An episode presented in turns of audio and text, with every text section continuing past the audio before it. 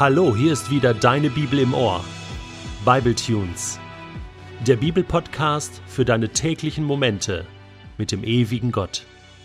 Der heutige Bibletune steht in Johannes 19, die Verse 25 bis 27 und wird gelesen aus der neuen Genfer Übersetzung. Bei dem Kreuz, an dem Jesus hing, standen seine Mutter und ihre Schwester, sowie Maria, die Frau von Klopas, und Maria aus Magdala.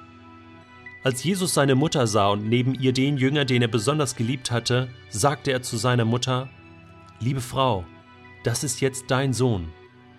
Dann wandte er sich zu dem Jünger und sagte, Sieh, das ist jetzt deine Mutter. Da nahm der Jünger die Mutter Jesu zu sich und sorgte von da an für sie. Also die Frauenquote am Kreuz und die Frauenquote bei der Auferstehung von Jesus war eindeutig höher als die Männerquote. Es wird ja immer gesagt, ähm, die Jünger sind alle weggelaufen. Nur Johannes, das lesen wir hier, war beim Kreuz. Das war der Jünger, den Jesus ganz besonders geliebt hatte. Übrigens ein innerer Beweis dafür, dass Johannes das war, denn woher sollte Johannes das jetzt gewusst haben? Auch dieses Gespräch von Jesus mit seiner Mutter und mit ihm selbst, ein, ein guter Beweis dafür, dass Johannes selbst dieser Jünger ist. Aber alle anderen waren weg. Nur die Frauen gehörten ja auch zum Jüngerkreis. Zumindest von Maria aus Magdala wissen wir das. Da hat Jesus bei ihr sieben Dämonen ausgetrieben und dann gehörte sie, das lesen wir in Lukas 8 zum Beispiel, zum erweiterten Jüngerkreis. Da gehörten auch noch mehrere Frauen dazu. Das heißt, das waren nicht irgendwelche dahergelaufenen oder irgendwelche ähm, Groupies, ja, oder Verliebte oder sowas, was auch manchmal behauptet wird, ja, gerade Maria von Magdala. Nein, nein, das war eine saubere Sache, das waren Jüngerinnen. Und das waren hier an der Stelle die mutigen Jüngerinnen, die direkt beim Kreuz standen, in Gesprächsnähe. Ja, Jesus musste ja nicht schreien, sondern äh, sie konnten sich unterhalten. Die standen ganz nah dabei. Das ist mutig. Sie hielten fest an Jesus. Sie gaben die Hoffnung nicht auf und waren jetzt bei ihrem Jesus. Jetzt wird da noch eine Schwester von Maria erwähnt, die Mutter Jesu. Von der lesen wir nichts im Neuen Testament. Es gibt Vermutungen, und das ist jetzt inhaltlich interessant, und zwar, dass die Mutter von Johannes, also die Mutter der Zebedeus-Söhne, die hieß Salome, dass das eine Schwester von Maria war. Das wird jetzt Sinn machen, dass sozusagen die, die Versorgungsfrage, die Jesus ja hier regelt, ne? äh, Mutter, das ist dein Sohn, ähm, Sohn, das ist deine Mutter. Äh, Maria wäre also in dem Fall, wenn das stimmt, äh, die die Tante von Johannes gewesen. Naja, wir können das nicht wirklich beweisen, aber es, es ist ein interessanter Gedanke. Für mich herausragend ist natürlich, dass Jesus Christus hier, ich sag mal so, profane Dinge regelt kurz vor seinem Tod. Es ist wie so ein Testament. Und er regelt die Versorgung seiner Mutter. Interessant, dass er sie gar nicht mit Mutter anspricht, sondern einfach sagt Frau, liebe Frau. Das ist doch seine Mutter. Wieso sagt er nicht Mama oder Mutter? Es ist ganz ähnlich wie bei der Hochzeit zu Kana, Johannes 2, ähm, was Johannes ja auch als einziger Evangelist erzählt, äh, spricht er sie auch mit Frau an. Irgendwie hatte Jesus sich als Sohn von Maria gelöst. Er ist Gottes Sohn.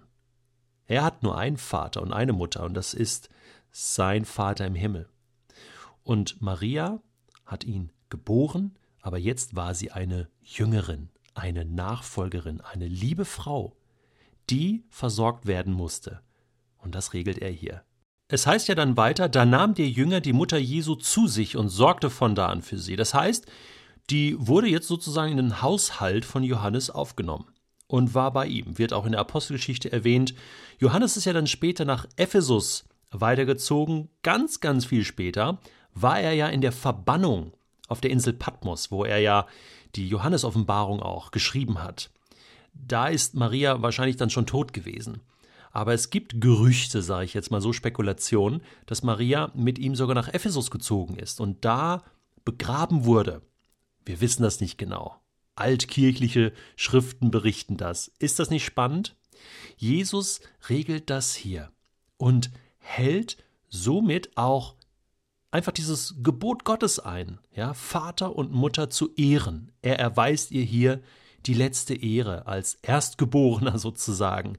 Eine Frage, die sich noch stellt, ist die: In der Familienangelegenheit von Josef, Maria und ihren Kindern, wo sind eigentlich die Geschwister von Jesus?